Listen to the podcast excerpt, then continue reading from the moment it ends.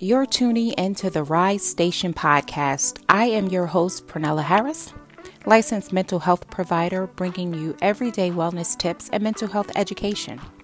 I encourage you to subscribe to this podcast so that you receive alerts every Monday at 7 a.m. when I upload a new episode. If you like what you hear, go ahead and leave me a glowing review so that we can get this podcast to as many people as possible. Also, do me a favor and share this podcast out to your friends and family. There is nothing like a loved one who wants to see you grow, improve, and thrive. Rise Tribe! We are back at it again. This week, we are continuing our discussion on the three C's of the healing journey. Last week, we discussed the confidence building phase. If you missed last week's episode, please check out episode 74 entitled The Three C's of Healing Part 1. Today, we are covering the second C of the healing journey and the next phase of that journey and what that looks like. Before we get into it, let's go ahead and hear a word from our sponsors. This podcast is brought to you by Restorative Family Services. We are a behavioral health practice our mission is to provide quality, affordable, and accessible mental health care to the Commonwealth of Pennsylvania. If you are struggling and in a dark place, we are here to help. Visit our website at www.restorativefamilyservices.com.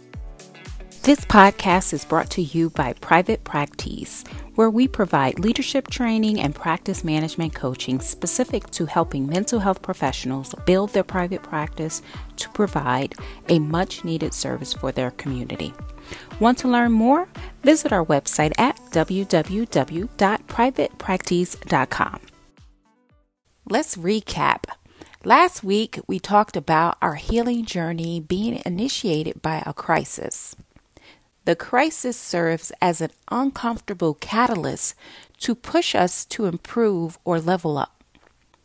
The first challenge to overcome on the journey of healing is that of fear, insecurity, uncertainty. When we successfully conquer fear and self doubt, we grow in our self confidence which is the reward that we earn from successfully completing that phase of healing.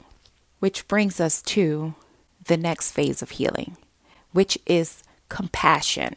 If you recall from last week's discussion, the goal of the phase is compassion. So, this is the compassion building phase, right? You don't start off this phase with having self compassion, but it is the reward that you get after you do the work. Remember that this journey of healing is all about the relationship that you have with yourself, which means taking a closer look at how kind and loving you are to yourself. Having compassion for yourself means that you are able to offer yourself unconditional love and kindness, even when you have shortcomings, even when you make mistakes. Having compassion for yourself means that you talk kindly to yourself about yourself, that you treat yourself with respect and high esteem, that you value yourself. Okay, even when things are bleak, even when things don't look good, even when you make mistakes, even when you're dealing with setbacks, that you continuously value yourself no matter what. Lack of compassion is experienced when we feel guilt and shame about ourselves and we never quite feel worthy or good enough. Perhaps we grew up in environments where we endured abuse. Trauma can impact the relationship that we have with ourselves, causing us to feel unworthy and inherently flawed as an individual. And because we feel so uncomfortable in ourselves, we take an overly critical and judgmental view of ourselves as we continue to verbally assault ourselves internally with our own thoughts. Lack of compassion for oneself can be witnessed as perfectionism, codependency, people pleasing, having a negative body image, and so much more. Let's look at some of these so that I can make the point.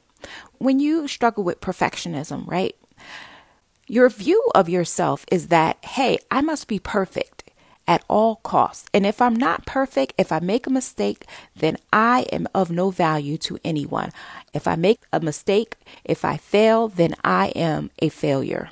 When we look at codependency, one view of themselves is that I am only as valuable as the value I add to someone else's life. So I have to do more. I have to make myself valuable, make myself needed, make them dependent on me to prove that I am valuable because I'm valuable in their life, because I have a role in their life. So I keep doing and doing and caretaking and doing more. And people pleasing is very similar to codependency, where I have to be agreeable. Even if I disagree, you know, I have to go along to get along. I have to be agreeable, keep everyone around me happy so that they in turn give me love, attention, affection, want to be around me. I'm only valuable when I can keep everyone else happy. And when we look at negative body image, right? That is being overly focused on comparing your size, your shape, your appearance to unrealistic ideals.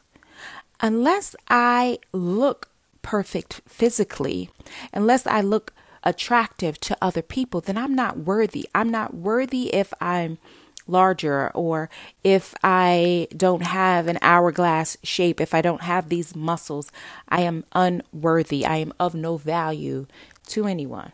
So, just like in the level previous to this level, the challenge here is to begin looking at the ways in which you lack compassion and kindness for yourself and begin to practice unconditional love for yourself. What does this look like?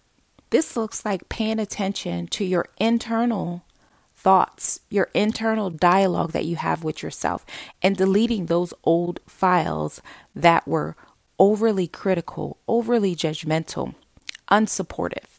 Those thoughts that were toxic and not helpful for you reaching your highest self. So, here are four things that you can do today to have more compassion for yourself. One, practice forgiveness. Be gentle and kind with yourself when it relates to you making a mistake. And on your healing journey, you will have some setbacks. You will have some hiccups. You might not always behave in a way that is pleasing. You might revert back to some old habits, but you know, forgive yourself. Be kind to yourself during those moments.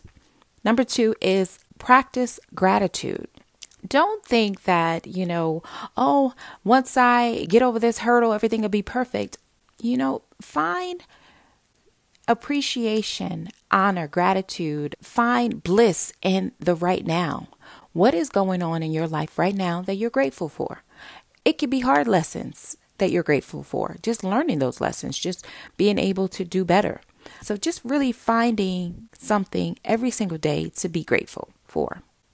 Number three is have a growth mindset. Understand that you're in a learning phase, that you're always going to be learning, that you're always going to be evolving. So that helps you uh, not take yourself serious, not put yourself down so harshly when you don't know something, when you don't meet the mark, when you have a setback, make a mistake.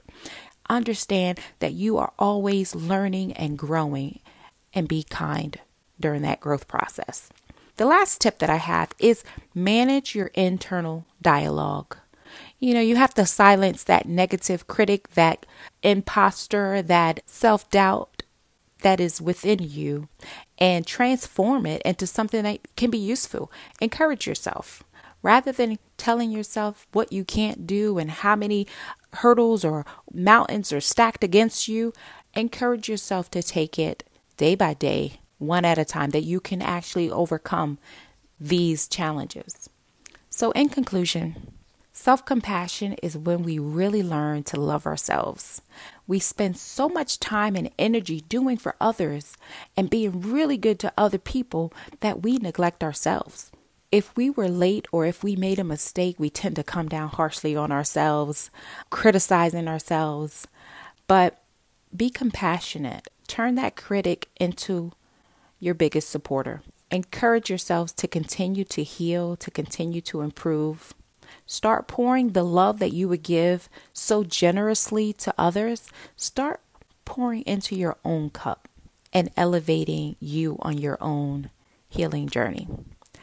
All right, so until next time, enjoy your day on purpose.